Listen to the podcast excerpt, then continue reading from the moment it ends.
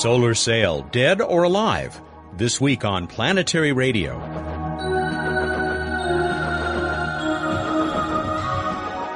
Hi everyone, welcome to Public Radio's travel show that takes you to the final frontier.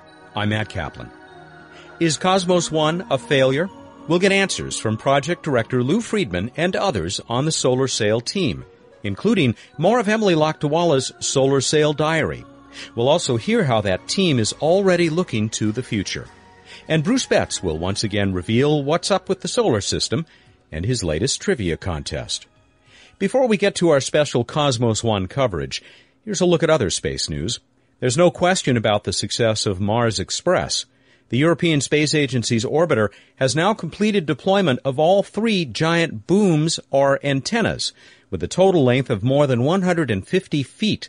Testing of the ground penetrating radar instrument has begun, with the first look beneath the surface of the red planet scheduled for the 4th of July.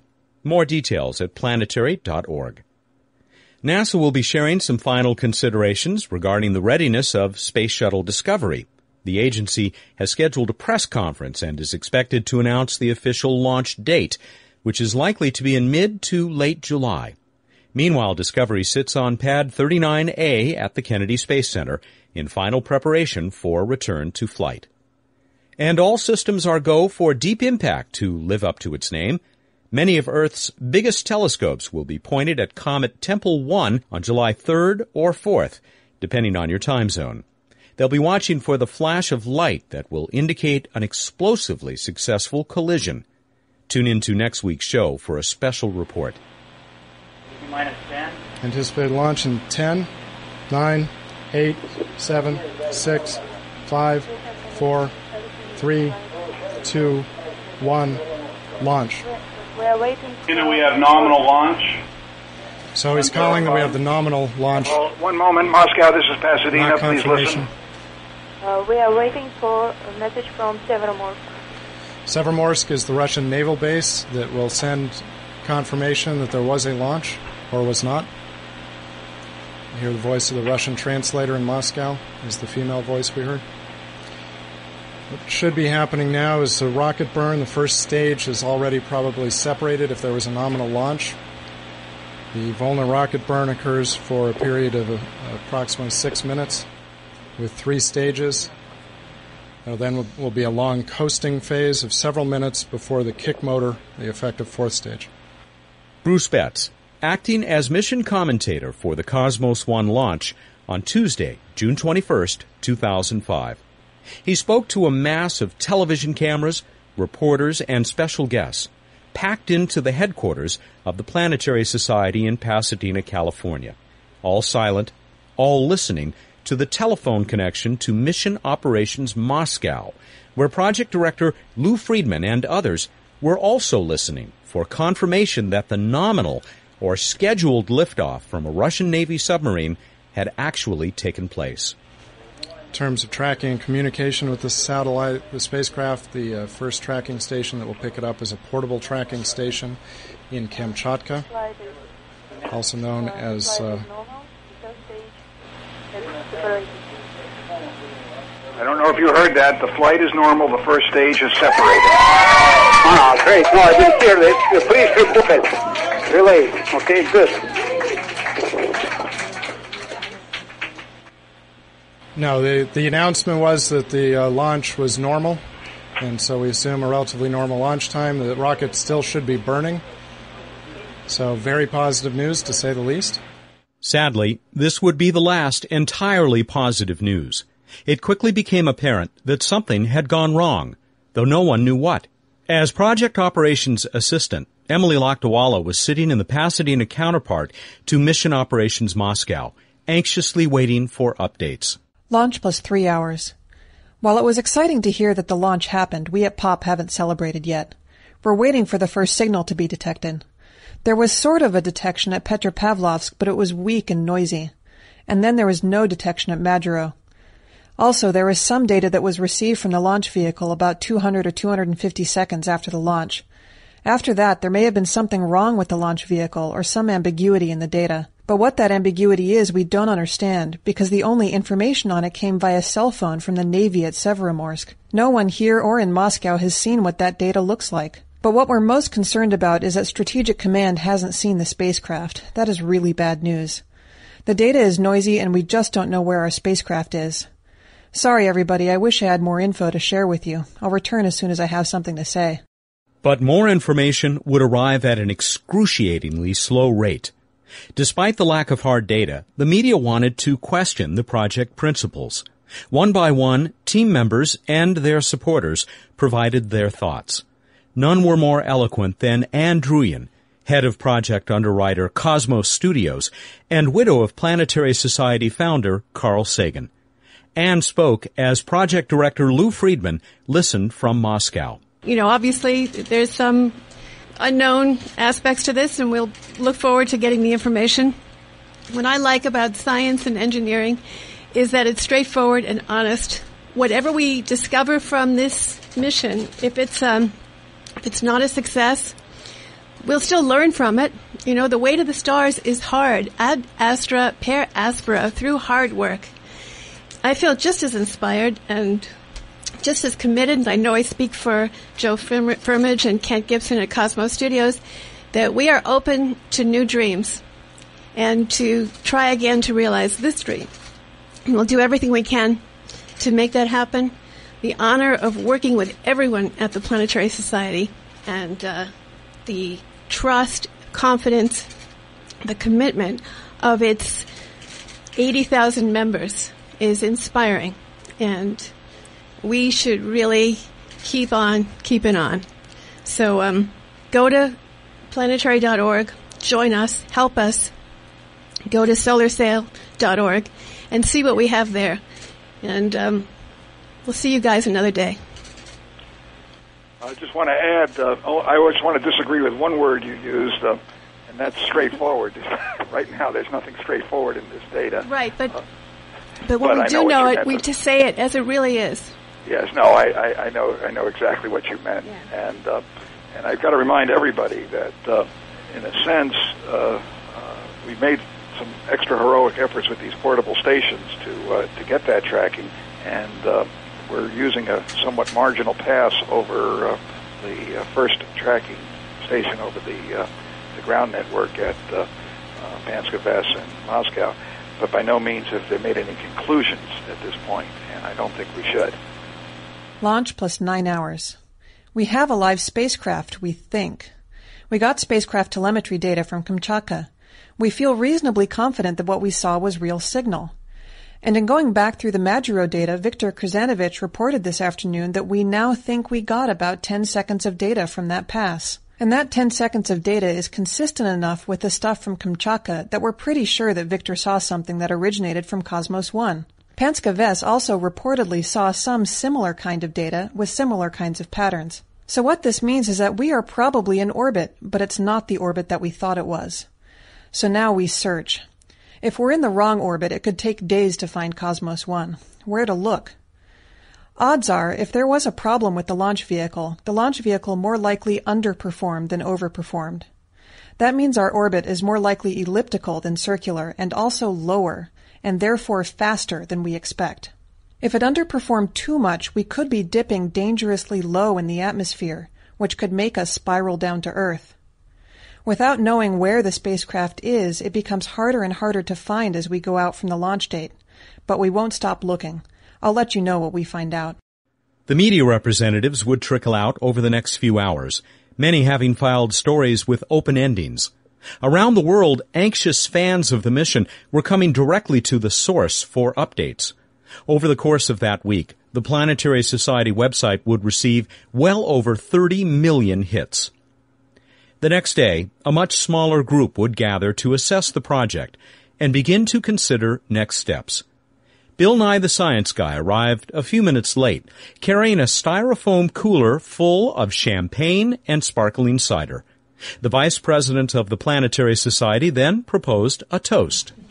Unaccustomed as I am to public speaking. no, I just thanks everybody for your very hard work. I mean, uh, we didn't, we did all we could here. And uh, I think everybody feels that it's time to try Cosmos 2. Don't we feel that way?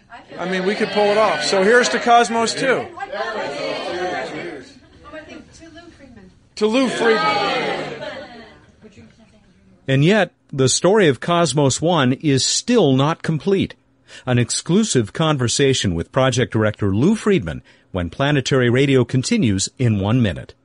This is Buzz Aldrin. When I walked on the moon, I knew it was just the beginning of humankind's great adventure in the solar system. That's why I'm a member of the Planetary Society, the world's largest space interest group. The Planetary Society is helping to explore Mars. We're tracking near Earth asteroids and comets. We sponsor the search for life on other worlds, and we're building the first ever solar sail. You can learn about these adventures and exciting new discoveries from space exploration in the Planetary Report.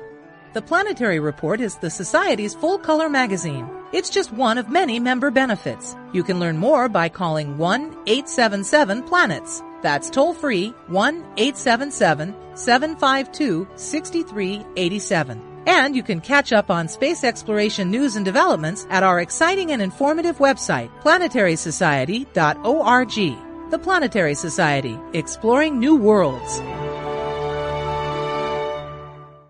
We go now to the man at the center of the Cosmos One project. Lou Friedman literally wrote the book on solar sailing.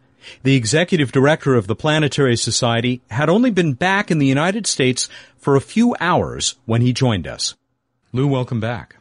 Thank you, Matt. It's, it's good to be back. I wish it was uh, with uh, happier circumstances, uh, but I am glad to be back. I wanted to start with uh, some of the reactions that were pouring in while you were in Moscow and continue to pour in an amazing number of email messages and other correspondence with the Planetary Society, many of them expressing really heartfelt condolences, but a fair number of congratulatory messages as well. Are, are, both appropriate? I think both are appropriate. In fact, I think the congratulatory messages in some ways might be more appropriate because really what they're congratulating us and the whole team for uh, is effort you know, you can never succeed if you don't try. And so the trying is the first part of it. And uh, I think uh, everybody appreciates that we did. And this is part of the space business. We, we've known that for many years. There's been no ventures in space that haven't been accompanied by uh, some failures along the line in their development or in their predecessors or in, in ways we do things. It's true in the big programs. It's true in the human spaceflight program and it's true in the robotic program and it's true in the little technology ventures that we, we sometimes uh, start out on. So I'm, I'm very proud. I'm very proud of our team. I'm, I'm proud of what we accomplished. Uh, I wish our launch had gone well. To lose something on the launch vehicle really hurts. Somebody once said, uh, you don't get any chance yourself to fail. Uh, you don't even get up there to make the trial yourself. But I'm very proud of uh, what we did accomplish uh, on this mission, and uh, we're going to try again. We're at the headquarters of the Planetary Society recording this in what became the press room during launch. And I don't know that there's ever been so many people in this room. Certainly never so much media coverage as the day progressed, there was more and more concern being expressed about you personally because this project has been such a big part of your life. It certainly has been a big part of my life, and the idea of uh, really accomplishing the first solar sail flight was something I wanted to do very much. But let's not be confused, as uh, one of my friends uh, said to me uh, as we were having a, a late night reminiscence about the whole experience we're still alive. It's about us. Uh, we're we're going on, and we're going to do great things. Uh, these efforts uh, are just part of our professional activity. And if you're in the space business, to think you're always going to succeed right away with the first thing you do, it's it's just not going to happen. This is my third experience. I, have got to tell you, Matt, uh, with a Russian launch failure, which uh, also is weighing on me. Uh, somewhat heavily. The uh, Mars 96 mission, the Planetary Society had a CD on it. Uh, we were we felt like we were part of the mission. I went and watched the launch, and the launch failed. Uh, and then, of course, we had the two Volna launches uh, that did not succeed. In, that was in, the the test mission, right. and now, of course, the actual the, the, Cosmos One spacecraft. Exactly. so the stereotype of Russian launch vehicles being the one th- one thing they do very well didn't work out in our case, mm. and uh, uh, it is a big disappointment in that regard. Uh, and as I said, in other regards, uh, I'm hoping that uh, we we recover well and, and go on to do uh, bigger and better things.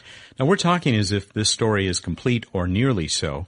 We'll mention that uh, we're recording this on uh, Saturday, the 25th, but really the story you were telling me before we uh, started the recorder may not be over.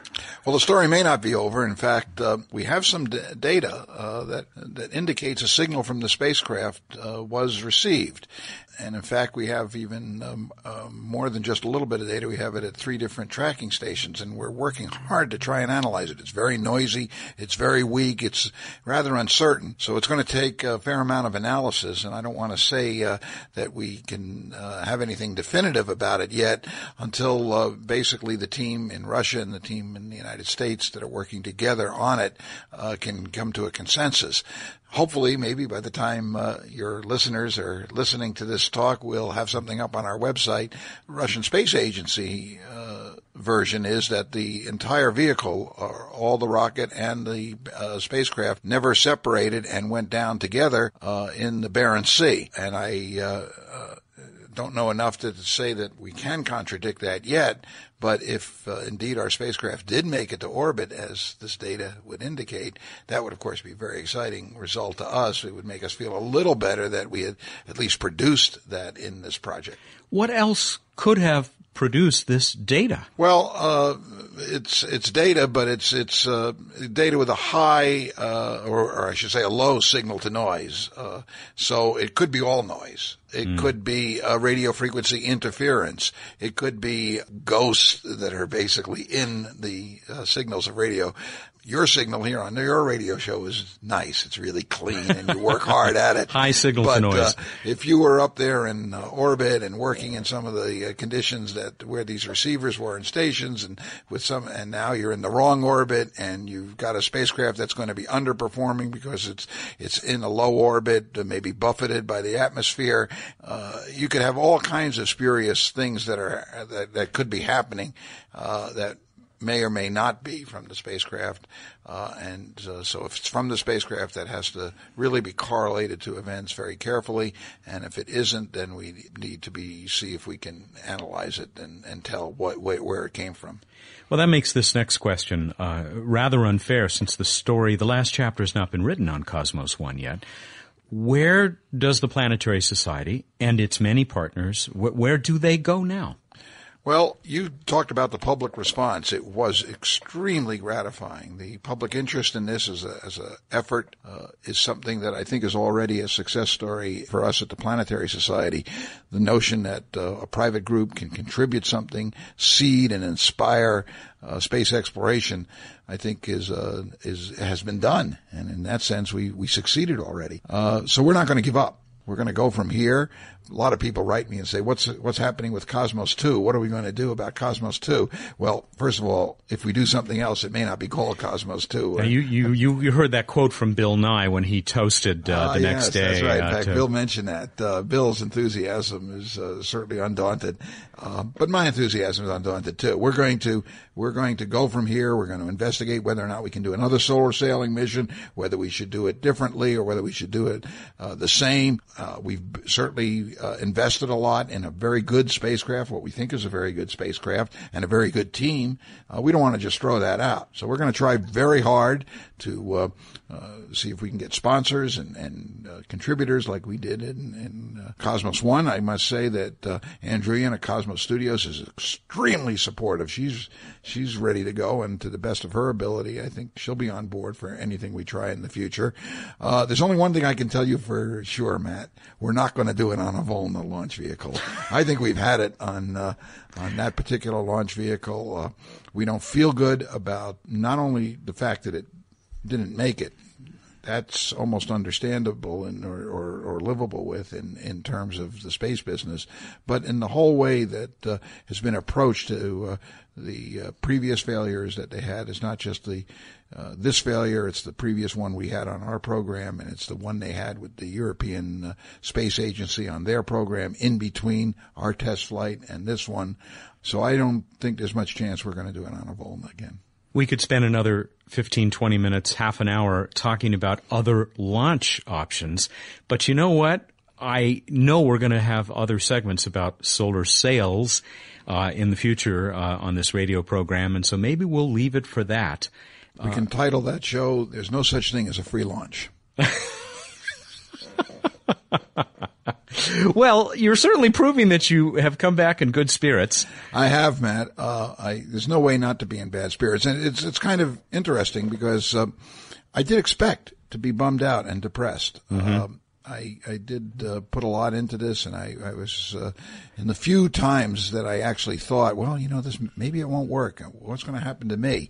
I thought I'd be uh, much more depressed. But as we've certainly worked on the details of this idea that maybe there's a spacecraft signal in orbit, and now as we work to try to understand what went wrong in the launch phase, to uh, thinking about the future, to think to looking at all the support that uh, the staff of the Planetary Society, the members of the Planetary Society, our sponsor Cosmos Studios, and uh, so many of our donors have have given to this, I'd be crazy to be depressed. I'm glad you feel that way. And so I'm going to finish with my own congratulations and uh, and leave it at that. And we'll look forward to hearing more as the the real uh, story of Cosmos One continues to unfold and the Planetary Society and its partners move forward with this uh, beautiful concept of a sail in space. Well, thank you, Matt, and thank you for all you've done for the society and uh, in helping us be part of the Solar Sail team. My pleasure. Lou Friedman is the executive director of the Planetary Society and the project director for Cosmos One and uh, the ongoing effort to put the first solar sail in orbit above the Earth. We're going to be back with Bruce Betts and What's Up, but let's check back in with Emily one more time for her solar sail diary.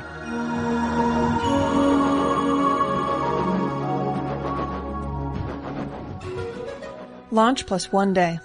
So it's looking more and more certain that our space mission may be a failure. As with many failed missions before us, it was the launch that got us. This is frustrating because if we did fail, we failed before we ever got to try the new technology we were attempting to pioneer. Where would that leave us? The fact is that we still built the world's first solar sail spacecraft and we attempted to launch it. That in itself is an achievement, though of course we wanted to achieve more. When I say we here, I'm not just talking about the Cosmos One project team. I'm talking about everybody who made this mission attempt possible. That includes our sponsors and the thousands of Planetary Society members who gave what they could to support us. All day long yesterday, the email from our members kept pouring in.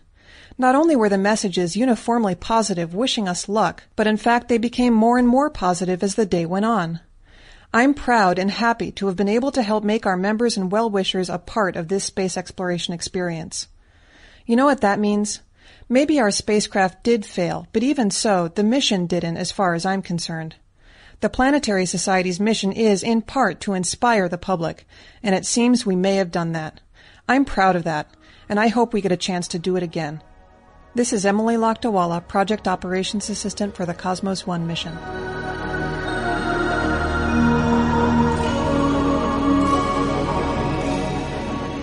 Time for What's Up on this special edition of Planetary Radio. So, we are joined by Bruce Betts, the Director of Projects for the Planetary Society. And as you may have heard, if you heard the uh, earlier part of this show, our uh, moderator, uh, explainer extraordinaire uh, during the Cosmos One mission. In fact, in this room, uh, which was, uh, as we said in the conversation with Lou, was packed. Man, this was this was a very crowded facility and we learned that the air conditioning is wasn't quite up to it. We did, we did, but uh, but the press were fortunately, and we had a lot of press coverage and and a lot of great comments from people about the mission. Uh, so whatever happens, I think we're quite happy with the fact that lots of people know about solar sailing now and are getting psyched on space exploration, and that's really what we're about. What's up, Bruce? Well, still got some uh, good planets in the evening sky. If you look shortly after sunset in low in the west, you can see Venus looking like the brightest star-like object with Mercury just nuzzling it for the next couple of weeks. The last week of June, first week of July, extremely close to Venus, much dimmer, but still looking like a bright star. Uh, we had Saturn nuzzling with them that I've watched in the last couple days. Uh, I don't know if you have as well, Matt. I'll take I, that as a no. So anyway, but Saturn still, you might see it down below them. It's fa- it's sinking very rapidly this last uh, week of June, first week of July. You can also see Jupiter nearly overhead, looking like the second brightest star-like object. And in the pre-dawn sky, you can see Mars looking kind of reddish in the east. Jupiter in the evening, right? Because yes, I'm yeah. sorry, Jupiter in the evening. Because I did take out the telescope in the evening and look at Jupiter, and it was great. Saw the bands; it was terrific. Nice. Yeah. Did you see some moons? I did. Yeah, Ah, two were good, really good. close.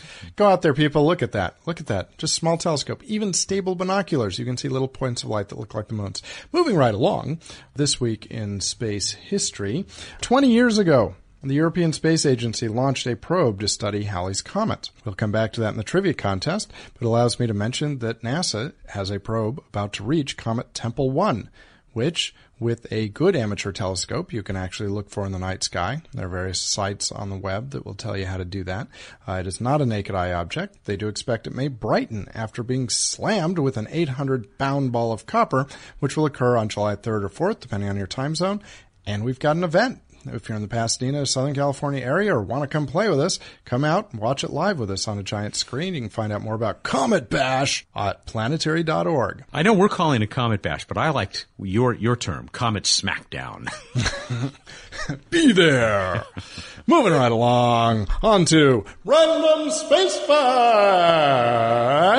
The Cosmos 1 solar spacecraft weighed only about 220 pounds and a mass of about 100 kilograms, basically the size of a, a large male human. So a good sized guy, but but very small spacecraft. very small spacecraft so that you it makes it easier to push it with light. Trivia contest? Please. Oh, it turns out the trivia contest was uh, rather confusing. My fault. Sorry. Uh, what I was looking for is that in stars, when you fuse different elements together, like hydrogen fuses with hydrogen to make helium, uh, releases huge amounts of energy. That's how hydrogen bombs and the interior of our sun works. Well, you can keep fusing elements, but up until a point, and then past that mass, you have elements that when you fuse them, you actually, it takes energy instead of releasing energy. So I asked, what is this happy little end product that big stars produce, and it's iron. But I kind of acted like we were looking for the elements right before iron that you would fuse and get energy out. So we will take either iron or manganese or any other logical answer. We mixed them all up in a pile and did our random selection. And who won? Well, as it happens, our winners this week submitted manganese. And well, they didn't actually send us a piece of manganese. That was Oh, their that would've been so sorry. cool. No, we could have had some fusion. Karen and Ben Howard. Karen and Ben said, our answer is manganese with only one less proton than iron. Manganese is the heaviest element that gives off energy in fusion. We'll be listening to the show to see if we're correct. Hey, Karen and Ben, you out there? You won. We're going to send you a solar sail poster right to your home in uh, Cammeray, Australia. Hey, to win your solar sail poster, go to planetary.org slash radio. Find out how to answer this question. And I'm asking an easier one, so we don't have that challenge next time. Which was, what was the name of the spacecraft that the European Space Agency sent to Halley's Comet? Tell us, please. Oh, please. But be sure to get that entry to us by, it's the 4th of July, July 4th, Monday at 2 p.m. Pacific time if you want to make sure that your entry is counted in this newest space trivia contest. Part of Planetary Radio each week, part of What's Up. I think we're done. All right, everybody go out there, look up the night sky, and think about optimism. Thank you, and good night. How very appropriate. A nice note for us to end What's Up on, and even a nice note to end Planetary Radio on. He's the Director of Projects for the Planetary Society, Dr. Bruce Betts. Yet another special show next week as we cover Deep Impact's violent rendezvous with Comet Tempel 1. I hope you'll join us. Planetary Radio is produced by the Planetary Society in Pasadena, California. Keep the faith, everyone.